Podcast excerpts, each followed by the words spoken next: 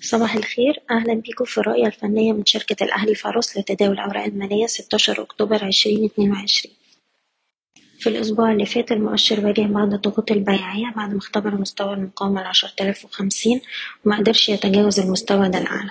قفلنا الأسبوع على انخفاض عند مستوى تسعة آلاف تمنمية تلاتة وخمسين.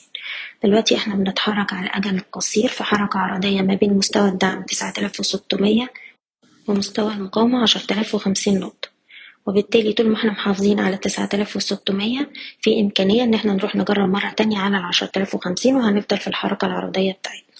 تظهر أول إشارة إيجابية في حالة نجاح المؤشر في اختراق آلاف وخمسين مع أحجام تداول عالية بالنسبة للسي أي بي عندنا دعم الأسبوع ده عند خمسة وعشرين جنيه وعشرين قرش ومن هنا ممكن نروح نجرب على مستويات المقاومة اللي هنركز عليها عند الستة وعشرين ستين ويلي مستوى سبعة وعشرين وربع. وطبعا عندنا مستوى الدعم الأهم عند الأربعة وعشرين جنيه وتلاتين قرش. اسكندرية لتداول الحاويات بنحتفظ بالسهم ونرفع مستوى حماية الأرباح لأقرب دعم عند عشرة جنيه وعشرين قرش ومن هنا بنستهدف مستوى الحداشر جنيه. سهم أموك من الأفضل الأسهم أداء عندنا أقرب دعم عند الأربعة جنيه وخمستاشر قرش وشايفينه من هنا بيستهدف أربعة خمسة وتلاتين ثم أربعة جنيه ونص. سهم كليوباترا عندنا منطقة دعم رئيسية ما بين تلاتة تمانين تلاتة سبعين. الناس اللي معاها السهم بتحتفظ فوق المنطقة دي وأقرب مستويات مقاومة عند الأربعة وربع أربعة جنيه وأربعين قرش.